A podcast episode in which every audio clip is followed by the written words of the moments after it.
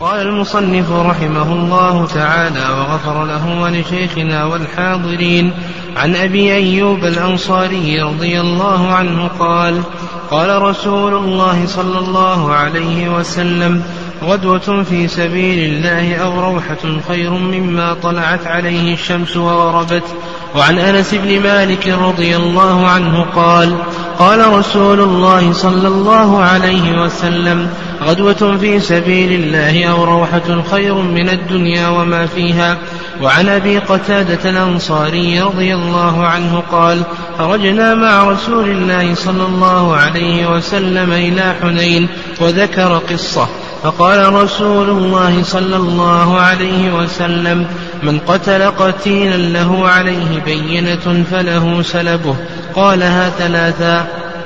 بسم الله الرحمن الرحيم. الحمد لله رب العالمين والصلاة والسلام على نبينا محمد وعلى آله وصحبه أجمعين. قال المؤلف فيما نقله في كتابه عن أبي أيوب الأنصاري رضي الله عنه قال قال وسلم غدوة في سبيل الله أو روحة خير مما طلعت عليه الشمس وغربت.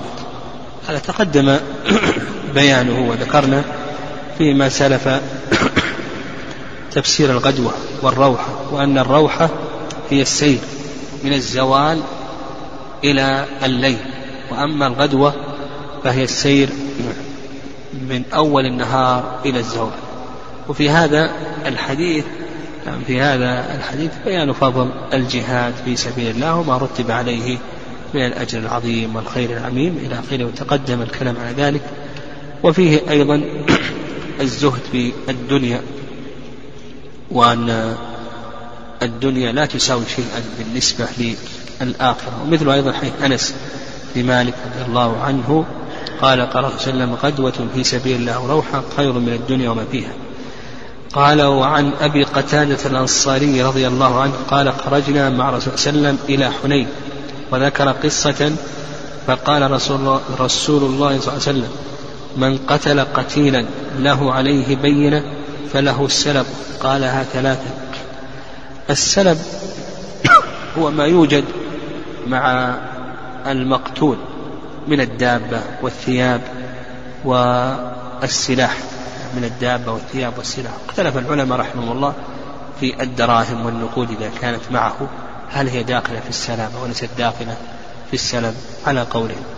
وفي هذا الحديث فيه دليل على أن من قتل من الكفار أحدا فإنه يستحق سلبه. وقد ذكر العلماء رحمه الله لذلك شروطا. الشرط الأول أن يغرر بنفسه بمعنى أن يكون قتله في حال مبارزة ويظهر والله أعلم عموم الحديث خصوصا في وقتنا اليوم هذا قد لا يوجد مثل هذه الأشياء. الشرط الثاني أن يقتله أو أن يجعله في حكم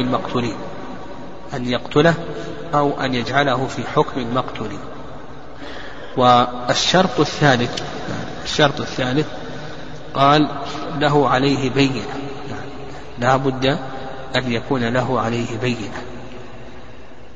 والبينة هي كل ما يبين الحق ويظهره من شهادة أو غير ذلك. الشرط الرابع إذن الإمام. هل يشترط إذن الإمام أو نقول بأن هذا ليس شرطا؟ هذا موضع خلاف بين العلماء رحمه الله والذي يظهر والله أعلم أن هذا يرجع إلى اختلاف الحال والزمان والمكان. يعني هل يشترط إذن الإمام أو نقول بأن إذن الإمام ليس شرطا؟ الصواب بذلك أن يقال بأنه يختلف باختلاف الحال والزمان والمكان. قال وعن سلمة بن الأكوع رضي الله عنه قال أتى النبي صلى الله عليه وسلم من المشركين وهو في سفر عين من المشركين وهو في سفر فجلس عند أصحابه يتحدث ثم انفتل فقال النبي صلى الله عليه وسلم اطلبوه واقتلوه فقتلته فنفلني سلبه. وفي رواية من قتل رجل فقال ابن الأكوع فقال له سلبه أجمع. العين هو الجاسوس، يعني العين هو الجاسوس. وفي هذا أن حكم الجاسوس يقتل، والصحيح أيضا. أما بالنسبة للكافر، الجاسوس الكافر، فهذا لا إشكال في قتله، لكن إذا كان مسلما هل يقتل أو لا يقتل إلى آخره، هذا موضع خلاف. والصحيح أنه لا فرق، وأنه يقتل، ولو تجسس المسلم للمشركين فإنه يقتل، لأن الضرر واحد. وفي هذا أيضا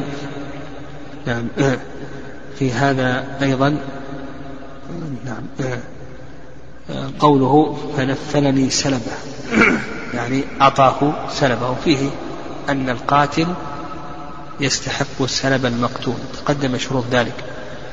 وفيه أيضا استعمال السجن إذا لم يكن على سبيل التكلف، أو يراد به إبطال الحق، فإذا لم يكن على سبيل التكلف أو يراد به إبطال الحق فإن هذا جائز ولا بأس به إن شاء الله.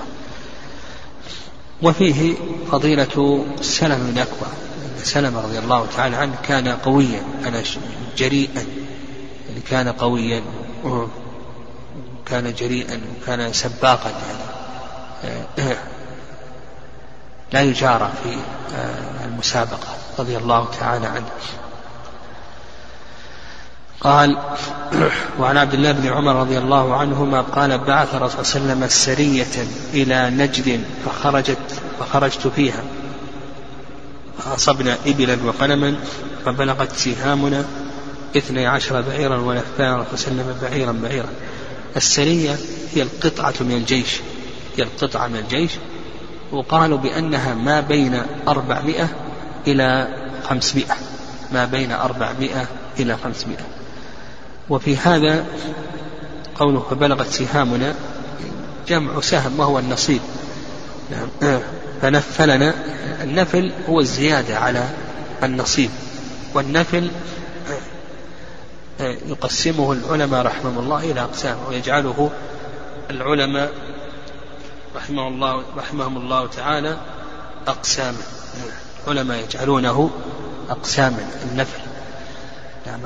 القسم الأول ما يعطيه الإمام أحد المجاهدين لبلائه وغنائه، فإذا بلي شخص